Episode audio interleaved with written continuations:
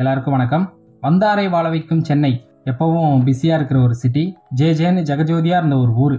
வெளி மாநிலத்திலேருந்து சென்னைக்கு வந்து ரொம்ப கஷ்டப்பட்டு, இந்த வைரஸால் ரொம்ப கஷ்டப்பட்டு அவஸ்தப்பட்டு சொந்த மாநிலங்களுக்கு போக முடியாமல் இருந்த ஒரு நிறைய பேர், அந்த மைக்ரண்ட் ஒர்க்கர்ஸ். அவங்கள பற்றி நம்ம ஆல்ரெடி ஒரு எபிசோடில் பார்த்துருப்போம். இப்போ இந்த தமிழ்நாடு மாநிலத்தில் வேறு மாவட்டத்திலேருந்து வந்து வேலை பார்க்குறவங்க, படிக்க வந்தவங்க, இவங்களாம் வந்து சென்னையை விட்டு போயிட்டுருக்காங்க அப்படின்னு ஒரு நியூஸ் வந்து போயிட்டுருக்கு இல்லையா? அவங்க ஏன் போகிறாங்க, என்ன ரீசன் அப்படின்றது தான் இந்த எபிசோடில் நம்ம கேட்க போகிறோம். Welcome to here as here.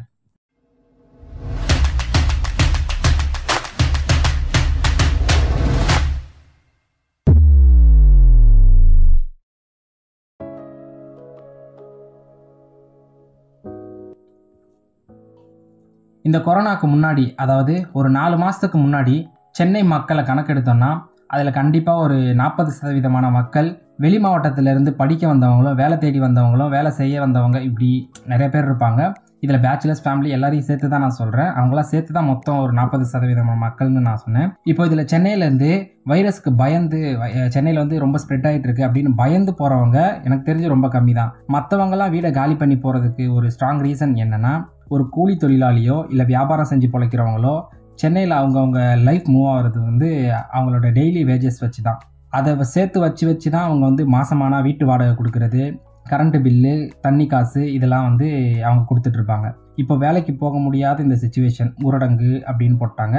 இதில் வந்து அவங்க வீட்டு வாடகை கொடுக்கணுன்னா அவங்க வந்து சாப்பிடாமல் இருக்கிற காசு சேர்த்து வச்சா தான் அவங்க வீட்டு வாடகையே கொடுக்க முடியும். கவர்மெண்ட்டும் சொல்லியிருக்கு வீட்டு வாடகை வாங்க வேண்டாம், கரண்ட் பில்லு கட்ட வேணாம் அப்படின்னு. கரண்ட் பில்லு கூட ஓகே, ஆனால் வீட்டு வாடகை வாங்க மாட்டுறாங்க அப்படின்னா ஒரு 20% மக்கள் தான் வாங்க மாட்டுறாங்கன்னு நினைக்கிறேன்.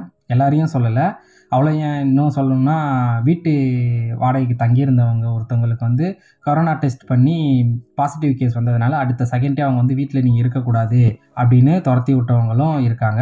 எல்லாரையும் பொதுவாக சொல்லலை, சில பேர் இருக்காங்கன்னு சொல்ல வரேன். அப்புறம் வந்து ரூமில் தங்கி படிக்கிற பேச்சுலர்ஸ், அவங்க வந்து ஊர்லேருந்து தான் அவங்களுக்கு காசே வரும். அவங்களோட சாப்பாடு செலவு, மற்ற செலவு எல்லாத்துக்கும் அவங்க அண்ணனோ அவங்க அப்பாவோ தான் காசு அனுப்பி வைக்கணும். ஆனால் அவங்களும் அவங்களால முடியலை தானே, ஏன்னா ஊர்லேயும் ஊரடங்கு நடைமுறையில் தான் இருக்குது.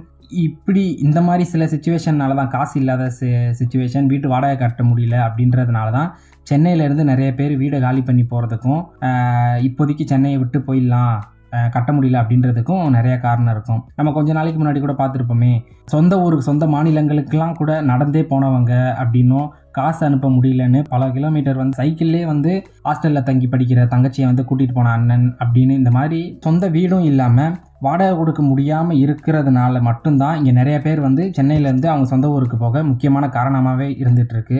வெளி மாவட்டத்திலேருந்து சென்னையில் தங்கி படிக்கிற, சென்னையில் தங்கி வேலை பார்க்குற எல்லாருக்குமே கண்டிப்பாக அவங்க சொந்த ஊரில் சொந்த வீடு ஒன்று இருக்கும். அதெல்லாம் வந்து விட்டுட்டு சென்னையில் வந்து பிழைக்கிறாங்கன்னா அவங்களுக்கு வந்து சென்னை பிடிக்காம இல்லை. ஏன்னா இங்கே சில பேர் வந்து ஒரு பிரச்சனைன்னு வந்தோன்னே சென்னையை விட்டு போயிட்டீங்க பார்த்தீங்களா அப்படின்னு சில பேர் சொல்லிட்டு இருக்காங்க. அது வந்து ஒரு ஏற்றுக்கப்பட முடியாத ஒரு வார்த்தையாக தான் நாங்கள் பார்க்குறோம். இதெல்லாம் தாண்டி நாங்கள் வந்து பிறந்தது வேணால் எங்கள் வெளி மாவட்டத்தில் இருக்கலாம், ஆனால் வளர்ந்தது எல்லாம் சென்னை தான் நண்பா. என்ன தான் நாங்கள் வெளி மாவட்டத்தில் பிறந்தாலும் நாங்களும் சென்னைக்காரங்க தாண்டா அப்படின்னு நாங்கள் வந்து ரொம்ப கர்வமாகவே சொல்லுவோம். இந்த ஆடியோ கேட்டுட்டு இருக்கிற எத்தனையோ பேர் வந்து மொத்தம் ரெண்டு கருத்து இதில் இருக்குது. ஒன்று வந்து சென்னை இருக்கிறவங்க, இன்னொன்று வந்து சென்னையில் போய் வேறு மாவட்டத்துலேருந்து சென்னையில் போய் வாழ்கிறவங்க. இவங்க 2 பேரும் இதை கேட்டுட்டு இருந்தீங்கன்னா உங்களுக்கு வந்து என்ன தோணுது, நான் பேசுனதில் வந்து உங்களுக்கு வந்து சரின்னு படுதோ இல்லை தப்புன்னு படுதோ அதை வந்து நீங்கள் கமெண்ட் பாக்ஸில் லீவ் பண்ணலாம். அதுக்கும் நாங்கள் ஆன்சர் பண்ண தயாராக இருக்கோம். நன்றி, தொடர்ந்து இணைந்திருங்கள். நேரம் ஒதுக்கிய உங்களுடன் உங்கள் செவிகளுக்கும் நன்றி.